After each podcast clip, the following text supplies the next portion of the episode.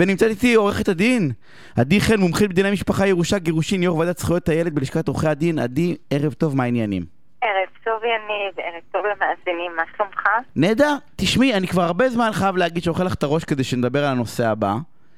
אה, ונושא של חזקת הגיל הרך בגירושין. עכשיו בואי, בואי תסבירי קודם כל בכמה מילים מה, מה, מה, מה זה החזקה הזאת, מה זה אומר בעצם? בכמה מילים ובתמצית. חזקת הגיל הרך קובעת כזה דבר, שילד עד גיל 6 צריך להיות במשמורת של אימא שלו אם אין הסכמה בין, ה, בין האבא לבין האימא איפה, אצל מי יהיה הילד. זאת אומרת, זה ברירת המחדל, יש לנו מחלוקת בין ההורים, אז המשמורת היא תמיד לאימא. חזקה הזו, שהובאה מהמשפט העברי, לכן אתה לא רואה אותה במדינות אחרות, היא קובעת שטובת הילד עד גיל 6 יהיה עם האימא. זה מה שקבוע בחוק. וזה, וזה כאילו, זה הדיפולט. הדיפולט הוא שעד גיל 6 זה הולך לאימא. נכון. אוקיי. זו חזקת הגיל הרך. אוקיי. שמהצד השני צריך להזכיר, כי תכף נראה למה זה רלוונטי, שעד גיל 6, לגבי יהודים, כן? חובת המזונות היא חובה אבסולוטית אל האבא, מכוח הדין האישי. זאת אומרת, האבא הוא זה שצריך לשלם על הצרכים ההכרחיים, לא המותרות, אבל המזונות, הטיפולים הרפואיים, כל הדברים האלה, ההכרחיים, הם על האבא עד גיל 6. אוקיי, אז, אז אמרנו האמא היא, הדיפולט הוא שהילדים הולכים לאמא, והדיפולט הוא שהאבא משלם. זה לא דיפולט, זה הכלל. זה הכלל, כן, הכלל, אוקיי. אבל הדברים האלה, כן, איך, מה קורה בדיוק, הרי הדברים האלה, זה, זה כאילו מה שלצורך העניין כתוב, אבל איך, איך זה בפועל מתנהל? בשנים האחרונות יש לנו יותר מודעות ויותר יישום לכלל השוויון, ואנחנו רואים יותר ויותר אבות רוצים להיות נוכחים ומעורבים בחיים של הילד אחרי הגירושין. זה אתה רואה אותו על בסיס יומיומי, והוגשו כמה הצעות לביטול חזקת הגיל הרך. רק שכל פעם אנחנו רואים או שהדיון נדחה, או שאין לנו כנסת, והנושא הזה הוא מאוד חם, הוא, הוא תפוח האדמה הלוהט. ולמרבה הצער, דווקא הזרם הפמיניסטי הוא זה שמתנגד לביטול חזקת הגיל הרך. עכשיו, כדי שהדברים יהיו ברורים, אני חייבת לומר את העמדה שלי.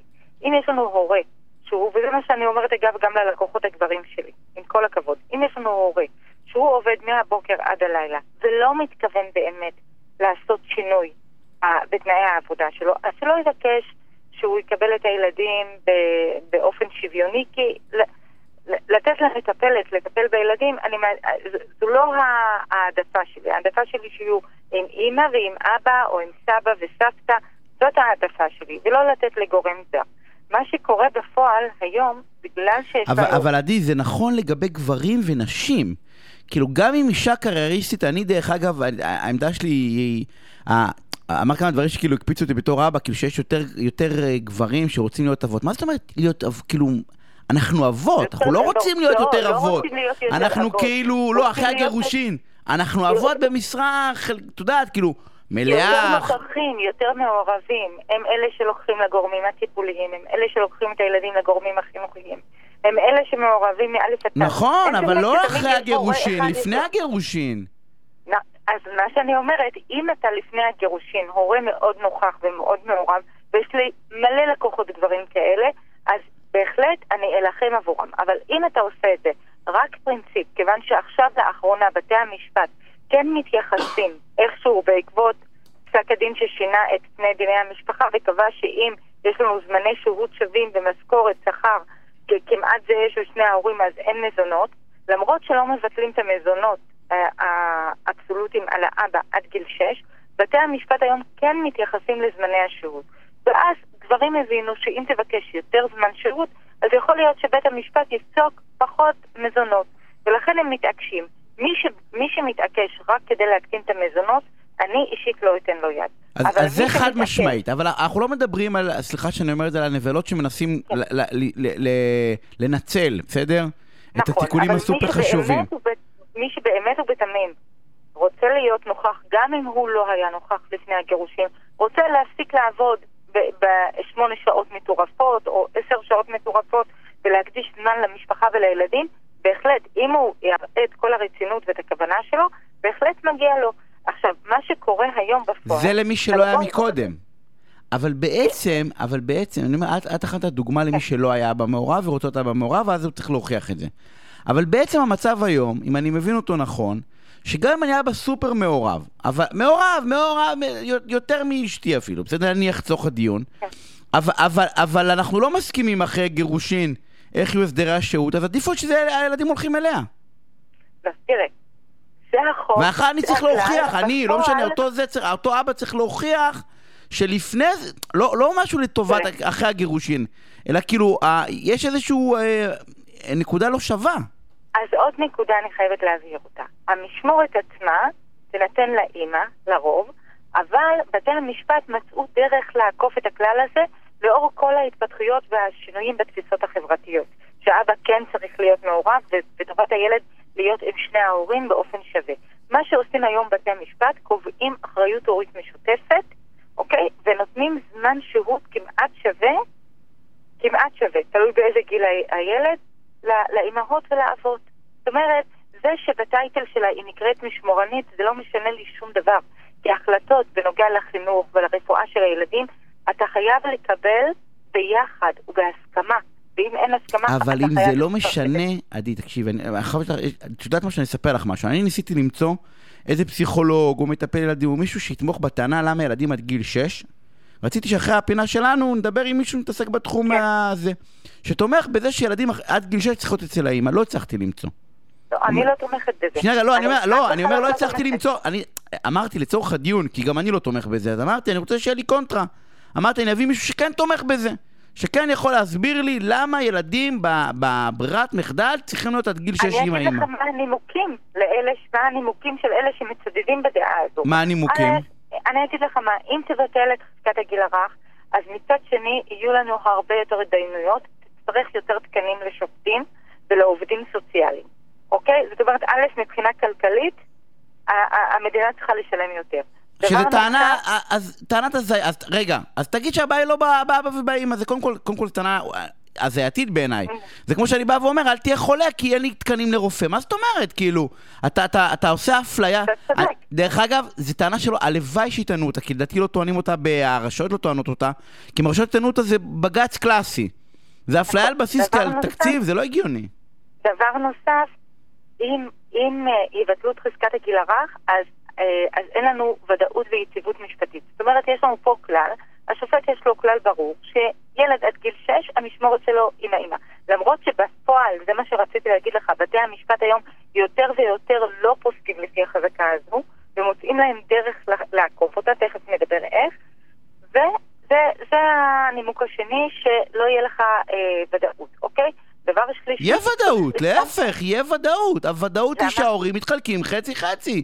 ואתה רוצה להוכיח אחרת, אתה צריך להוכיח. אם אתה חושב שאני לא אבא ראוי, או אני חושב שאת לא אימא ראויה, מכל מיני סיבות דרך אגב, כן? לא ראויה בהכרח בעירה, אלא את עובדת נניח המון שעות, בסדר? ואני חושב שאני יכול לגדל את הילדים יותר טוב, נהדר. אבל נקודת המוצא היא, ש... למה חוסר ודאות? הכי ודאות שבעולם. חצי חצי, הכל משמורן, משמורת משותפת, הכל חצי חצי. ומשם יש ודאות, יש ודאות, הנה תראי איזה יופי של ודאות.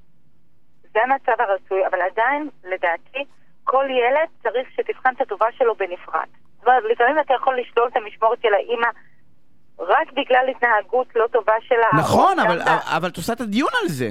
דיון קונקרטי. נכון, שן... אבל זה ריבוי התדיינויות.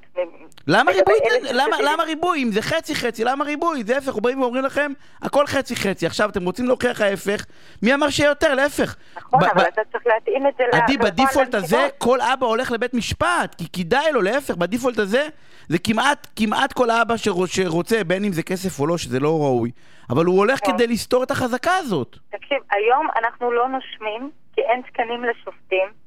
וכל תיק נמשך בין שנתיים לשלוש במקרה הטוב. אה, לפי מה שאתה אומר, אנחנו נצטרך פה כל תיק נמשך חמש שנים לפחות, כי יהיה לנו הרבה מאוד התדיינויות, לא יהיה לנו מועדים להתדיינויות, לא יהיה לנו שום דבר. זה טיעונים שלא אמורים לעניין את הציבור. הציבור צריך לדעת שמתייחסים אליו כל הציבור, הגברים והנשים, באופן שווה. אם הטיעון הוא רק תקציב, אז סליחה מאוד שילכו להביא תקציב.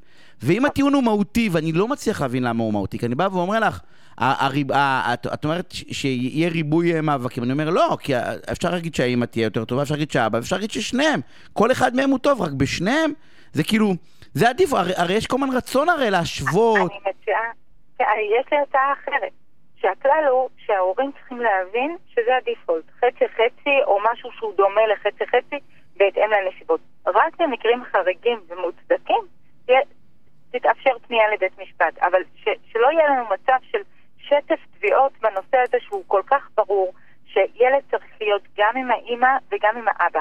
עכשיו, אני הרבה פעמים אומרת לזוגות שמגיעים אליי למשרד, טובת, תסתכלו על טובת הילד, אל תשחקו משחקי אקו. ילד צריך גם את האימא, גם את האבא. אז תפעלו בהתאם. זה, זה חד משמעית, זה אני בא ואני אומר, כמו שאתה אמרת ואמרת יפה, אם, אם הגבר עבד עד היום 12 שעות ומתכוון להמשיך לעבוד 12 שעות, אז בוא, אז הוא לא יכול להיות עם הילדים כל הזמן, והוא צריך לקבל את זה ב, ב, בצורה בוגרת, ולא לא לשחק משחקים בשביל המזונות. בדיוק, לפגוע באימא, אז הוא לוקח את הילדים, הוא שוכר שירותים של מטפלת, וזהו, הילדים עם המטפלת. אז הנה, תראי, זה דבר שקל מאוד לעקוב אחריו. יכול להיות שבהחלטה שיפוטית באה ואומרת, תשמע, סליחה מאוד, אתה, ההורים עם הילדים, once יש איזשהו, את יודעת, אה, אחוז מסוים שאתה עובר לטיפ, למטפלת, אז, אז, אז זה לצורך העניין ראיה נהדרת, בסדר? לזה שאי אפשר לעשות את זה במשותף. יניב, אתה יודע איך אתה נכנס לבית משפט, אתה לא יודע אף פעם איך אתה יוצא. א', תלוי בשופט, זה לא הולך, אני מגישה בקשה ומחר אני מקבלת את ההחלטה. לפעמים קובעים תסקירים, לפעמים... אה, אה, אה, יש הרבה זמן עד שאנחנו מקבלים את ההחלטות. חבל, אתה משלם לעורכי דין, אתה מבזבז זמן, אתה מפסיד ימי עבודה. בשביל מה כל הדברים האלה? צריך פשוט לחנך את הציבור על זה שזה הכלל שצריך להיות. שלילד יש שני הורים ושני ההורים צריכים לגדל אותו, כמו שאמרת. עדי, אנחנו חייבים לסיים. תודה רבה. אה, היה, זה נושא שרציתי, אנחנו עוד נדבר עליו, כן? כי הוא כל כך בעיניי, כל כך משמעותי, אנחנו נדבר עליו עוד. לדעתי בכנסת הבאה הוא יהיה נושא מאוד חם. אני מקווה שישנו אותו. אה, שערב מעולה, אנחנו יוצאים הפסקת פרסומות קצרה וכבר חוזרים.